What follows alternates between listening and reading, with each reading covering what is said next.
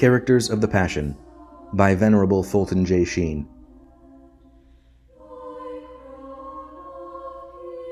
Peter. The most interesting drama in all the world is the drama of the human soul. Were it not endowed with freedom, it might go out to war and enterprise alone and unheeded. But master of its choice, unlike the sun and stones, it can use time and things to decide its destiny, its eternity, and its judgment. Though there are many phases to these dramas, perhaps the most interesting of them all is the psychology of a fall and resurrection. More concretely, how do some souls lose their faith, and by what steps do they later on recover it?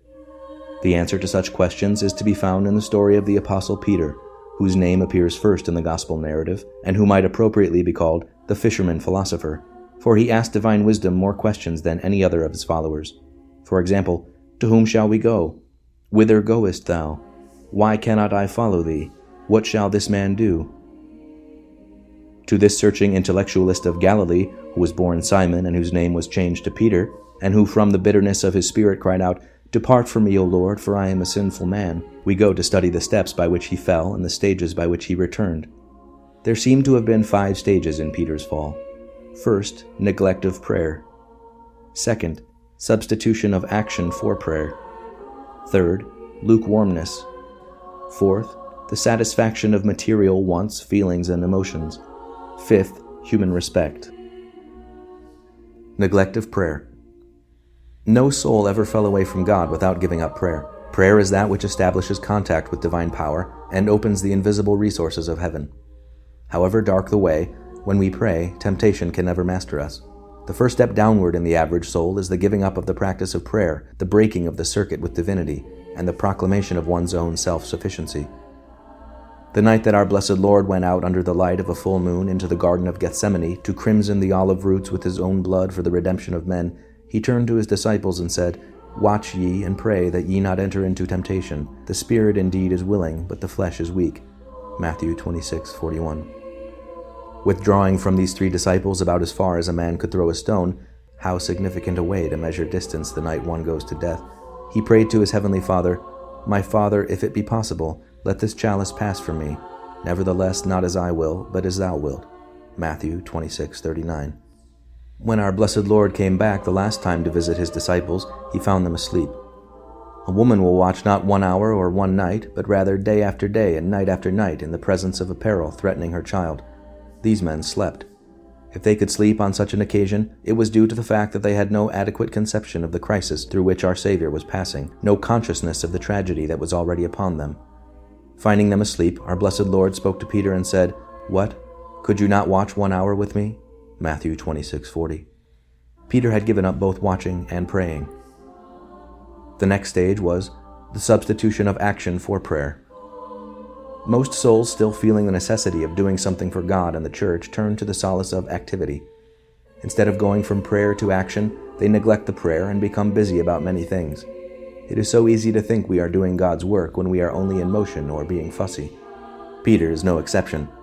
In the turmoil of the arrest of our blessed Lord which followed, Peter, who had already been armed with two swords, allows his usual impetuosity to get the better of him. Slashing out rather recklessly at the armed gang, what he strikes is not a soldier at all, but a slave of the high priest. As a swordsman, Peter was a good fisherman. The slave steps aside, and the blow aimed at the crown of his head merely cuts off his ear. Our blessed Lord restored the ear by a miracle, and then turning to Peter said, Put up again thy sword into its place, for all that take the sword shall perish with the sword. Matthew 26:52. Divinity has no need of it. He could summon 12 legions of angels to his aid if he wished. The church must never fight with the weapons of the world.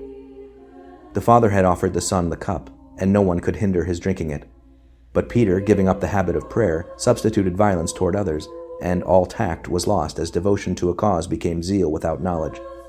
Far better it would be to take a few hours from active life and spend it in communion with God than to be busy about many things while neglecting the one thing that is necessary for peace and happiness.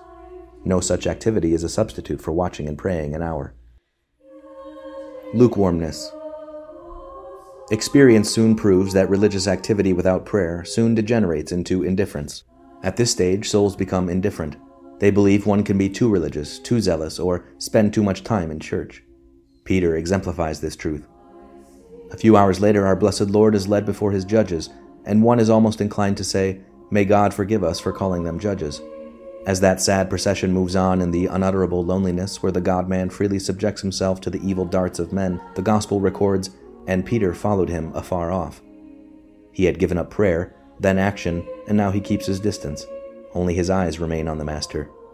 How quickly the insincerity of action without prayer proves itself. He who was brave enough to draw a sword a few hours before now strays on behind. Christ, who once was the dominating passion of our life, now becomes incidental in religion. We still linger, as from force of habit, or perhaps even from remorse of conscience, in the footsteps of the Master, but out of the range of both his eyes and his voice. It is in such moments that souls say, God has forgotten me, when the truth is that it is not God who leaves us, it is we who stray on behind. Satisfaction of material wants, feelings, and emotions. Once the divine fades in life, the material begins to assert itself. The excessive dedication to luxury and refinement is always an indication of the inner poverty of the spirit. When the treasure is within, there is no need of those outer treasures that rust consumes, moths eat, and thieves break through and steal. When the inner beauty is gone, we need luxuries to clothe our nakedness. It is only natural, therefore, to find that in the next stage of his declension, Peter should be satisfying his body. He does not go into the courtroom, he remains outside with the servants. And in the expressive language of sacred scripture, when they had kindled a fire in the midst of the hall and were sitting about it, Peter was in the midst of them. Luke 22:55. There is a process going on in Peter, but it is hardly progress, for it is a downward movement, walking, standing, sitting. That is exactly what Peter did. Walking, he followed him afar off. Standing, he went into the court and stood among the people. Sitting, he sat by the fire that the enemies of Christ had built. Luxury had replaced fidelity, Never before was anyone so cold before a fire. Human respect. The last stage in the fall is human respect, when we deny our faith or are ashamed of it under ridicule or scorn. Worldly religions will get on well with the world, but not a divine. As our Lord warned, And when they shall persecute you in this city, flee into another. Amen, I say to you, you shall not finish all the cities of Israel till the Son of Man come. Matthew 10:23.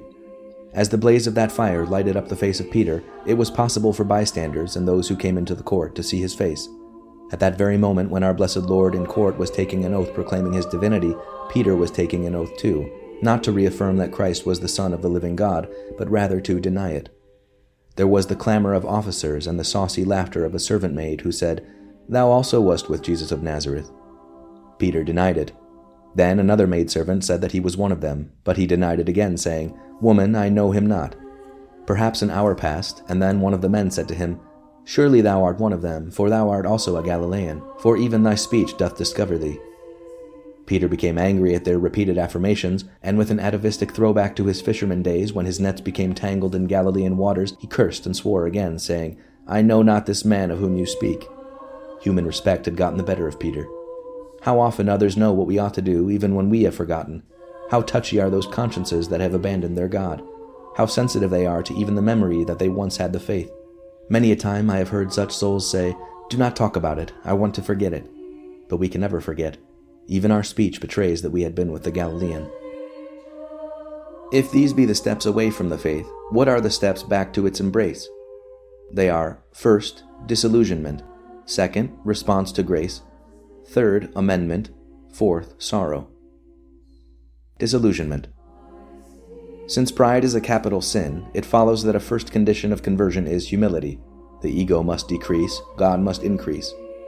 This humiliation most often comes by a profound realization that sin does not pay, that it never keeps its promises, that just as a violation of the laws of health produces sickness, so a violation of the laws of God produces unhappiness.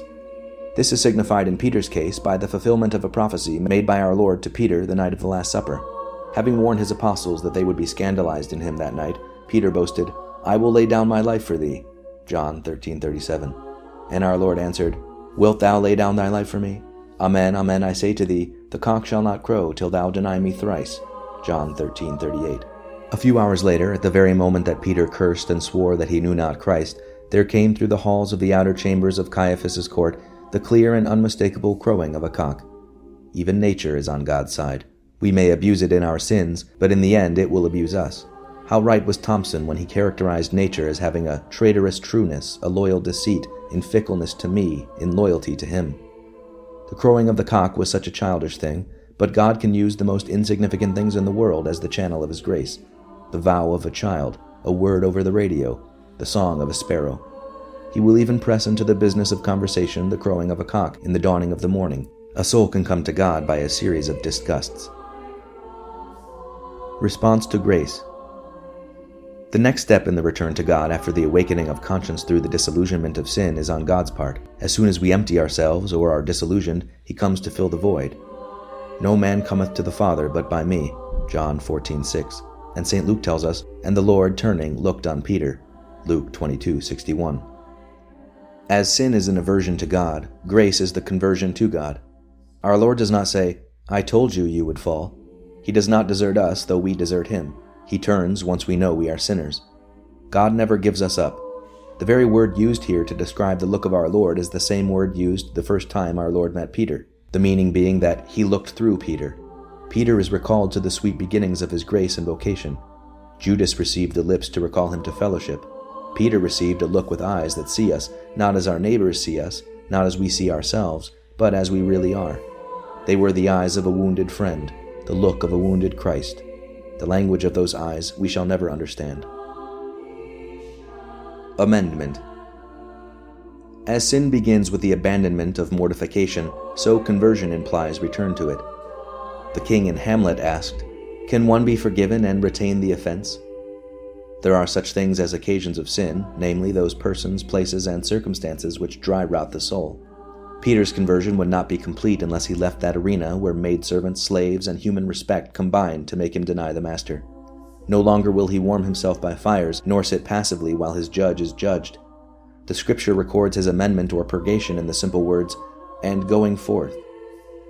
All the trappings of sin, the ill gotten goods, the human respect he won, all these are now trampled underfoot as he goes out. Sorrow. But this leaving of the tabernacles of sin would not be enough were there not sorrow. Some leave sin only because they find it disgusting. There is no real conversion until that sin is related to an offense against the person of God. Against thee have I sinned, says Scripture, not against space time, or the cosmical universe, or the powers beyond. Given a sorrow that regrets offending God because he is all good and deserving of all our love, and you have salvation. Fittingly, therefore, do the evangelists write, And Peter, going out, wept bitterly. Luke 22:62.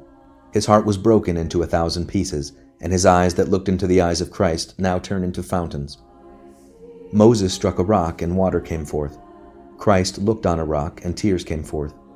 Tradition has it that Peter wept so much for his sins that his cheeks were furrowed with their penitential streams.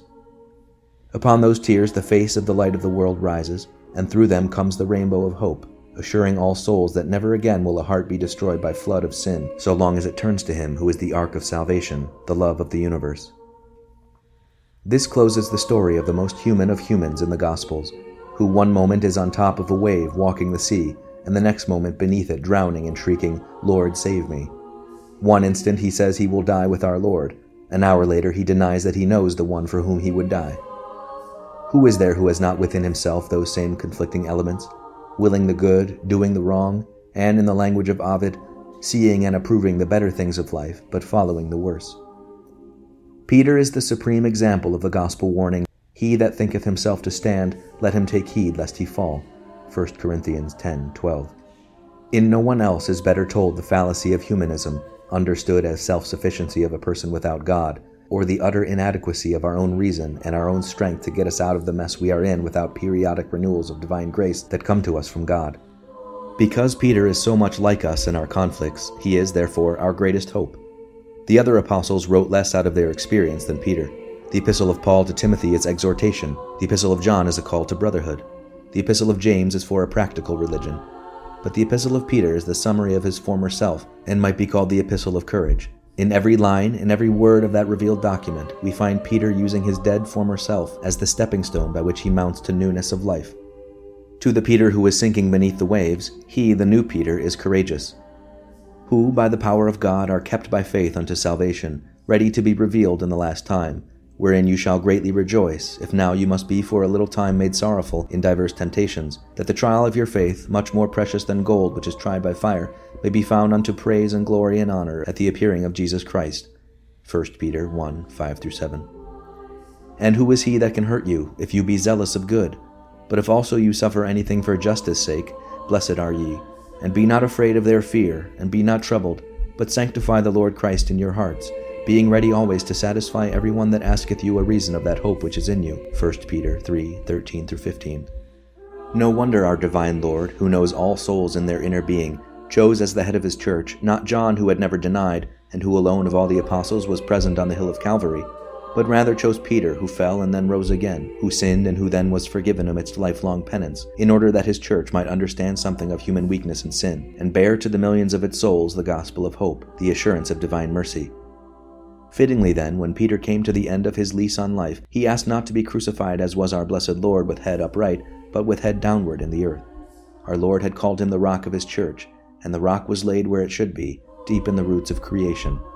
On that very spot where the man of courage was crucified upside down, with his stumbling feet towards heaven, there now rises the greatest dome that was ever thrown against the vault of heaven's blue, the dome of the Basilica of St. Peter in Rome. Around it, in giant letters of gold, we read the words our Lord spoke to Peter at Caesarea Philippi Thou art Peter, and upon this rock I will build my church, and the gates of hell shall not prevail against it. Matthew 16 18. Many a time I have knelt under that dome and its inscription and looked down below its many altars to the tomb where is buried that rock who made Rome eternal, because he, the fisherman, came to live there. No one, I suppose, has ever bent a suppliant knee to that first vicar of Christ's church to whom our Lord said that a sinner should be forgiven not seven times, but seventy times seven, without understanding and hope what Peter knew so well. If you had never sinned, you never could call Christ Savior.